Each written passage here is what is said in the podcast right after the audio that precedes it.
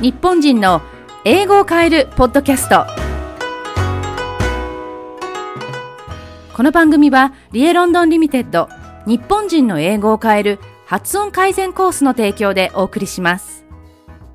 こんにちは。会議通訳者発音改善コンサルタントの平松理恵です。日高かなみです。りえさん、今日もよろしくお願いします。よろしくお願いします。はい、りえさん、今日のテーマは何でしょうか？かなみさんがカナダに到着しましたね、はということではい、あー無事に到着してよかったよかった、えー留学先のカナダに到着。最初の1週間の感想。はい、そうなんです。あの、無事、カナダについに到着しまして、12月1日の夕方ですね、もう暗くなってたんですけど、到着しました。カナダはトロントに到着しました。それで、した、それでですね、来た日がちょうど雪がたくさん降った日だったみたいで、え今年、そもそも今年自体が雪が多い年みたいで、聞いたら。それ でちょうど着いた時もうあの、スーツケースがコロコロできないぐらい雪が積もってて、うん。まあまずそこで洗礼を受けたというか、もう雪の中、荷物を運ぶのがこんなに大変なのかと思ったんですけど、はあ。はい。それでまあ、無事、入国審査もまあ、通過できて、ビザを受け取って、一時滞在先に着いたんですけど、ええ。それからは、そうですね、何をしたかな。銀行口座を開設したり、あサクッとできました？それは。それも実はちょっと一波乱あったんですけど、ええ。あの、開設したはいいが、口座がフリーズされたままでお金が使えないっていう事態になって、もう一回銀行に行って、ええ説明してっていうこともあったんですけど、ちょっと聞いていいですか、その、は雪が多い日だったっていうことなんですけど、その、はい。カナダ、トロントで雪が多いっていうのがどのぐらいのこの規模感なのかっていうのが全然わからないんですけど、別にあの、積雪量とかそういうふうに言わなくてもいいですけど、大体その、コロコロできない、あの、スーツケースがコロコロできなかったぐらいっていうと、どうで足からどのぐらい？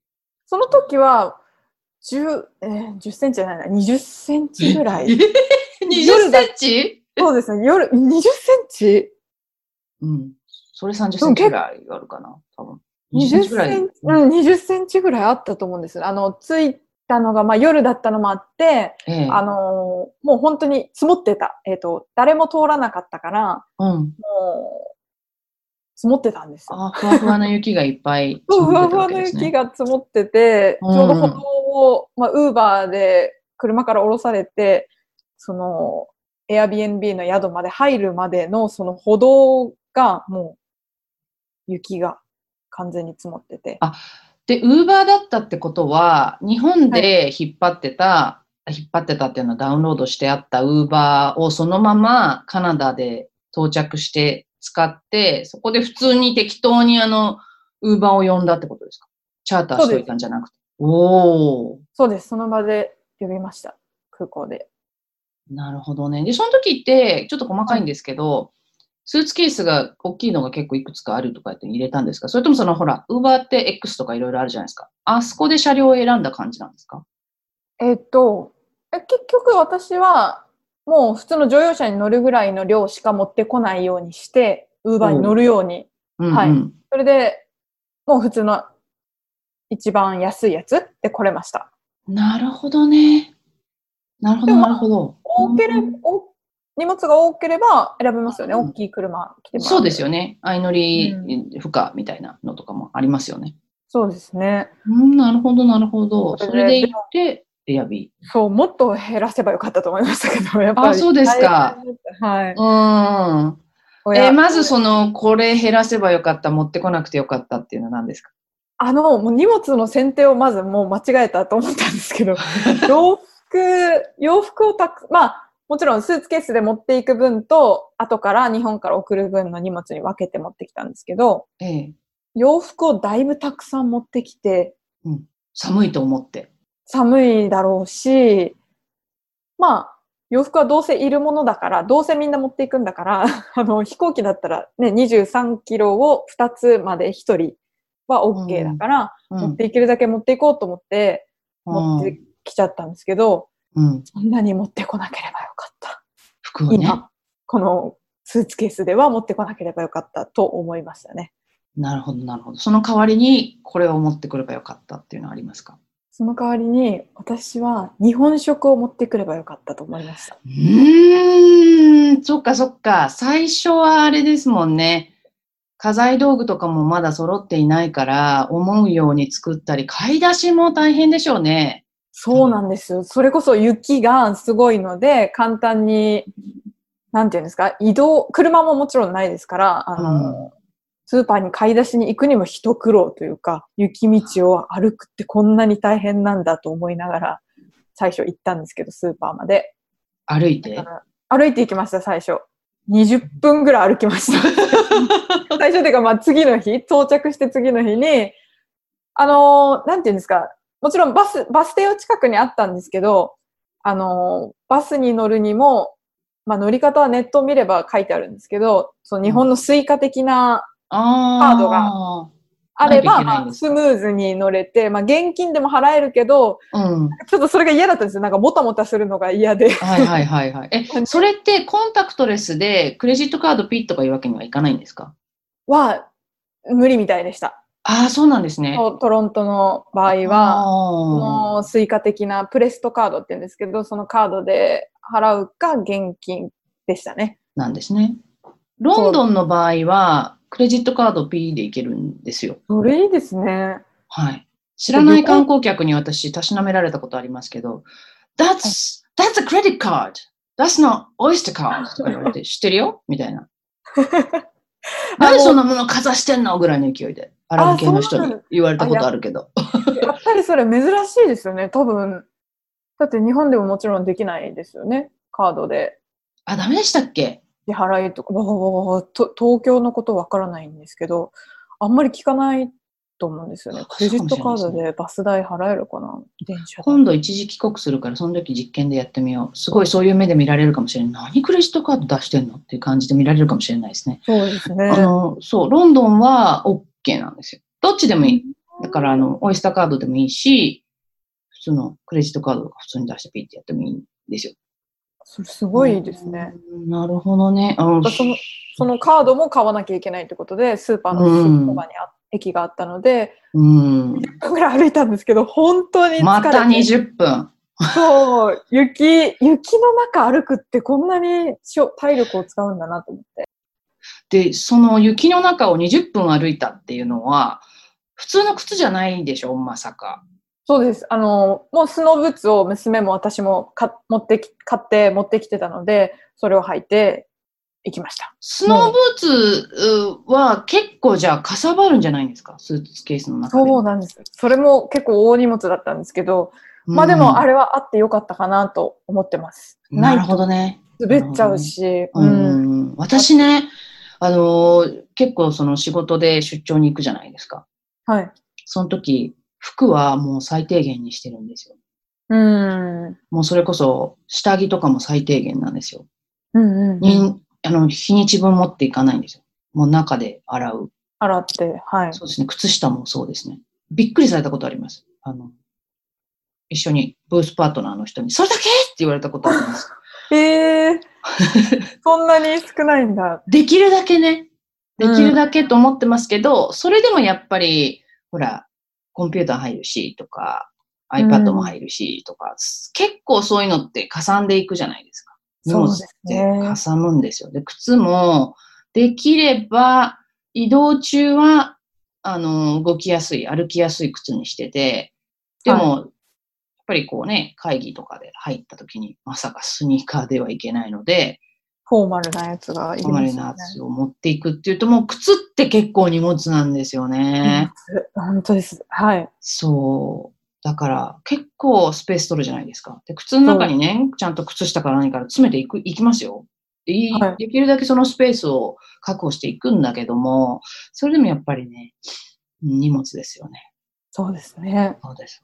だから、そんなこと思ったんですよね。確かに服はそうかもしれない。でも、かなみさんの場合は、1日や2日じゃなくって、もう何ヶ月ないしは何年単位なわけだから、確かに服って思うかもしれないですよね。そうですね。持って行っちゃえと思ったんですよね。うーん、なるほどね。で、まあ、すごいその、何？ブーツが良かったと。スノーブーツが良かったってことで。え、そっちの雪っていうのは結構べしゃべしゃの雪なんですか？それともふわふわの雪なんですか？最初の日はふわふわでした。でも、何日か後に雨が降って、うん。もうべっちゃべちゃでになりました。へーなんですか？まあ溶けてべちゃべちゃになったり、氷になってみたり、本当にあのもう泥と混じって茶色い雪になってみたり、うんですねうんうんうんうんうんで、じゃあ今、仮住まいなわけだけれども、いるところから、徒歩で20分も、片道20分もかけて買い出しに行くんですか？今は実はもうウーバーのヘビーユーザーです。ああ、私はしも、私もそうでしたよ。イギリスに、あの、何、来たばかりの時。その頃は当然、ウーバーなかったですけど、普通にあの、地元のタクシうんー、うん、結構こう、使ってました。もったいないなって思うけど。そうなんですよ。うん結構お金は気になりつつも、もう夜、な冬だからあの早く暗くなっちゃいますし、娘もあの時差ボケでよく眠れてなくて疲れてるし、っていうのもあって、もう結構、そうですね。ウーバーを、もう困った時のウーバーみたいな感じで 使ってますね。うんなるほどね。確かに。あのー、それは便利でいいですよね。はい。今の時代はウーバーがあるので。はい。本当に。賛否両論ありますけどね、ウーバー自体は。でも、あそうですね。うん。でも確かに知らないところに行った時に、ウーバー助かるんですよね。そうなんですよ。料金も出るし、うん。うんそうですね。私は今のところ助けられてます。で、その、歩いていく、またはウーバーで行く、その買い出しのスーパーなんですけど、結構品揃えとかいいんですか？そうです。そこは結構大きくて、本当に、す、あ、そういえば寿司屋さんも、あの、お惣菜屋さんで寿司もあるし、え、まとも、まともなお寿司？どうだろう。食べてないんですけど、うん。でも結構いろんな種類のお寿司が置いてあって、巻き寿司から普通の握り寿司もあって、えー、巻き寿司は、外に海苔が巻いてある巻き寿司？ああ、どうだったかな？中だったかもしれないで。ですしょな、あの、裏巻きじゃない？結構。ああ、そうかもしれないです。ああの、イギリスも裏巻き多いんですよ。あ、そうなんですね。なんか外にね、黒いものが巻いてあるっていうのでもね、ぎょっとするらしい。なるほど。へえ、それで、そっちの方が好まれるんですかね？な中巻きの方が。ねえ、全然私はあの、普通の海苔巻きの方がいいんですけど、まあね、黒、黒ですもんね。何これって知らない人は思うみたいですよ。確かに、そうですね。うん。なんそういう食欲をそそらないらしいですね。ああ、そうか。うん。お寿司もあるし、うん。それこそお米もあるし、うん。普通の、本当にカナダのチェーンのスーパーなんですけど、そこは本当にうん。いろんなものを揃えられるとこですね。ああ、そうですか。それは助かりますよね。すごい助かります。まあちょっと遠いけど、うん。うん。一回、何回かもう行ったので、もうだいぶ慣れてき最初はもう本当に何を買ったらいいか分かんなくて、なんかチーズ一つ買うにも、なんか、どれ、種類がありすぎてどれを選べばいいのかって感じだったんですけど、チーズは確かに日本とだいぶ違いますよね。そうですよね。そう、ただのチェダーチーズでいいんですけど、なんか、いろいろあって困っちゃったり。んなるほどね。あの、イギリスだとプロセスチーズってあんまりないんですけど、日本だとプロセスチーズが主流じゃないですか。そうですねカナダはどうなんですか？えーどうなんだろうちょっと調べときますね、今度。うんまた見といてください。なんかね、こう聞いた話なんだけども、これ、裏取りしたわけじゃないんで、もしかしたら違うかもしれないんですけど、がプロセスチーズっていうのは、アメリカはい。の影響だって聞きましたね。日本でプロセスチーズが多いのは。なるほど。うん。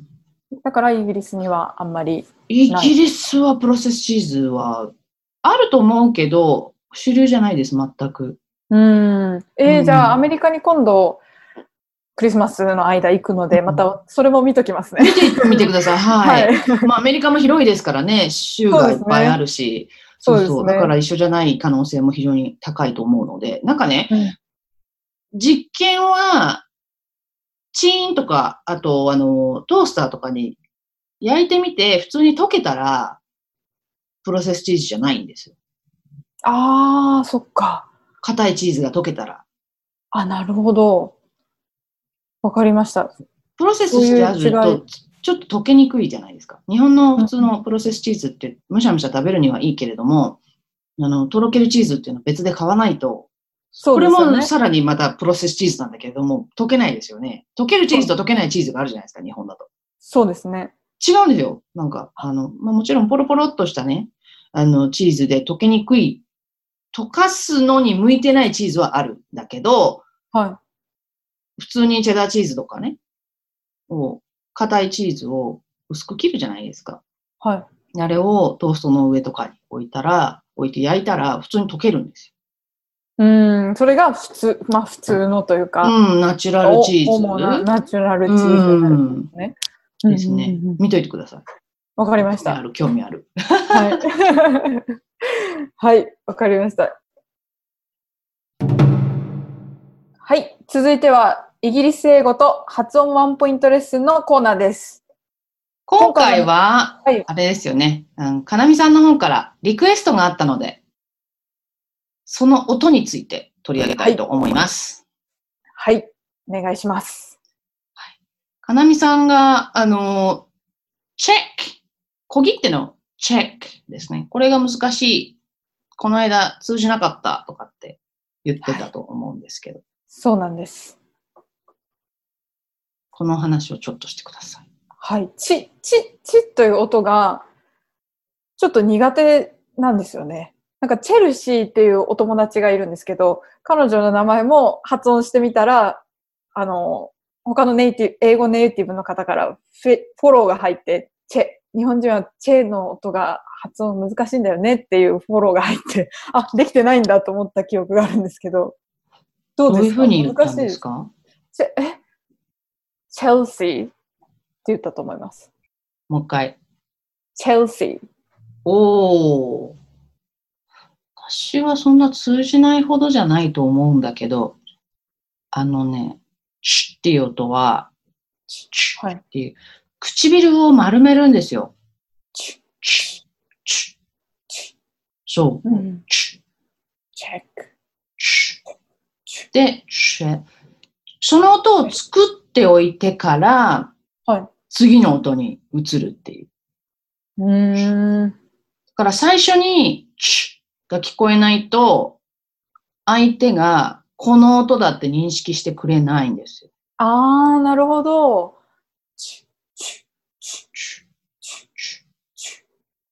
あの、SH のシュの音やってみましょうか。シそれもね、シュっていうよりは、もうちょっとこう、唇自体は丸めるけれども、力は抜いてほしいんですよ。あー。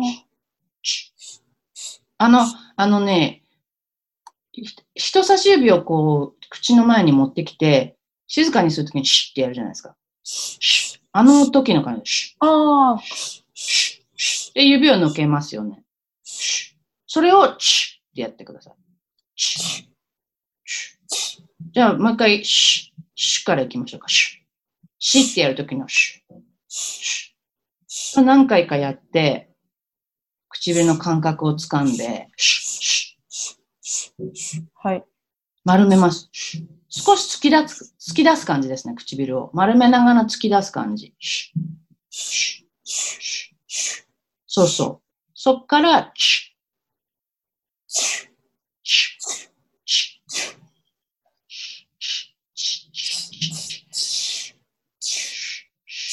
そう、シュとチュの違いは、歯のところ、歯の裏側の感じなんですね。チュチュチュチュシュシュのとシュの時は、舌は関係ないじゃないですか。はい、はい。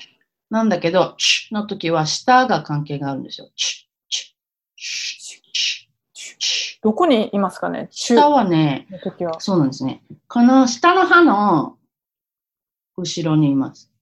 下の歯の後ろうん、ちょっと下の方にをつ。ける。うん、あ、つけてない。あつけ、まあ、つけないけど、はい触れてもいないです。歯にも。触れてないけど、いるんですよ。ああ、なるほど。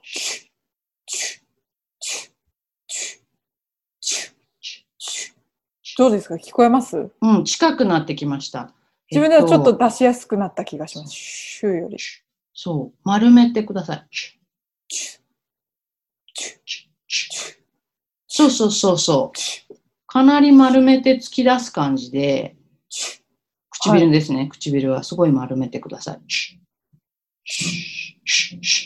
その、っていう音から。うん、ここから、あの、イメージを拡張させていくといいと思います。はい。から、あ、あそうそう、わかった。舌が一回、天井につくんだ。あああ、なるほど。一瞬つきますよね。で、もう少し上の歯と下の歯を閉じた感じなんだけど、少しだけ間を空けてください。そうそう。で、丸めてくださいね、唇を。だから唇も使うし、舌も歯も使うってことです。おお。そう。理屈で考えると難しいけど、そう。そうそう。そんな感じ。近づいてきました。いい感じです。それを最初にして、はい。名前、チェルシー。でもこれ L と C があるから難しいよね。なので、チェックでいきましょうか。ですね。はい。チッって音を作ってから、チッ、チェック。チェック。難しいね。難慣れるしまではいですね。自然につなげられない。チェックチェック。チェック。チェック。チェック。あ、最初のチの時に母音が入ってしまうと、優先音になってしまうと、チェックになってしまうので、最初は喉が震えないんですよ。で、できるだけ唇を、あの、リラックスさせてください。ここ力入ると言いにくいんですね。突き出すけど、リラックス突き出すけど、そうリラッククスするの。ス。うん。ちょうど チューする感じ。タコチューみたいな。タコチューする感じ。タコチューな感じで。チェック。チェック。チェック。チェック。そうそうそうチそう。ェック。あ、ちょっと違う。今違いましたね。、チッっていう音を作りますね。もっとね、どうしよう、どうしようかな。もっと突き出していいでしょ。もっと突き出してうん、唇の中の柔らかいお肉がもうちょっと前に出る感じ。えーそうそうそうそう、はいそのぐらい。そう。このぐらい今めっちゃ結構恥ずかしいぐらい。ぐらい出してるでしょ？あそうなんですよ。で、チッってやった後に、エック。そうそうそうそうそう、それ。シェック。それ一緒に言うんですよ。難しいね。シェック。できないよ、みたいな。チェック。チェック。シェック。チ。ェック。チェック。チェック。うーん。最初がもう少し長いですね。シュッって音が。シュッシュッシュチェック。チェック。ッうん映画どうしてもこう前に良くなってきまし。た。良くなってきました。良くなってきました。でも最初のその口の形で、その口の形の時に出るチュッっていう音が聞こえなかったら、相手からしてですよ。相手の感覚からして聞こえなかったら、この音だってわからないです。ああ、だからなんか T で聞こえたと思うんですね。チェックなんかチェック、チェックみたいな感じ。それに近くなるんだと思うんですね。あの、ちょっと極端にやりましたけど、今私。それが、シュッっていう、この、シュッっていう、丸く、唇を丸くした時のシュッっていう音が聞こえないと認識しないんですね。なるほど。そこをまず出せるようにして、チェック、チェック。あと、チェック。そうそうそう、今の、今、今の、今のできましたか？うん、今のが良かったです。チェック、チェック。そうそうそう、う。それそれそれ。あ、そんない感じです。そんな感じですす。そんな感じです。すごい違和感あるぐらい、口をうん丸めて、結構こう前に出すんですよ。最初は。はあ、わかりました。こん、な風に英語言ってると思っちゃうでしょ？はい。こんなに？と思ってます。やってます。やっぱ、それがもう自然と動くようになるまで、筋肉に覚えさせるまでやらないといけないですね。そうですね。できるようになりますよ。うんわ。かりましたで。きます、できます。そう。すごい自然に、うわ、なんかタコ中になってるとか絶対思わないから、前の人。はい。目の前にいる人。自分だけですから、そうやって思うの。わかりました。もう流してくれるっていうか、全然気づかないで、それが普通っていう、それが普通だから、その感覚で流れていくと思います。そうすると自分も、え、全然変じゃないんだ。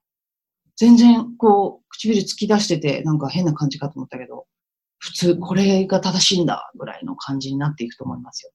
わかりました。はい。ありがとうございます。今回は、チェックの発音について、リエさんに解説をしていただきました。はい。あ、綴りがこれ、QUE ですからね、最後。あ、チェック。小切手の時は。そっか。あ、どうだろう、ねアメリカだと C CK って言ったりするの？ちょっと私そのあたり不勉強なんですけど。私、何かをチェックするの？をチェックでおく、リエさんに聞きましたね。大丈夫です、大丈夫です。あの、うん、あの、イギリスだと小切手って、まあ減りましたけど、まあでもまだ使うんですよ。時うん QUE です。フランス語の綴りで。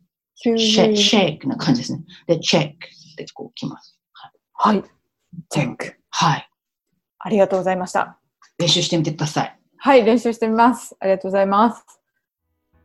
今日お話しした情報は、リエ平松の Facebook ページで更新しています。いいねやコメント、ご感想、リクエストもお待ちしております。発音改善コースの体験セミナーを日本で対面で1月下旬から2月上旬にかけて開催することになりました。詳しくはリエロンドンのウェブサイトをご覧ください。お申し込み、更新情報については番組のこのエピソードの詳細ページでお知らせしていますので、どしどしアクセスしてください。お待ちしています。それではリエさん、今回もありがとうございました。ありがとうございました。See you next week! See you next week!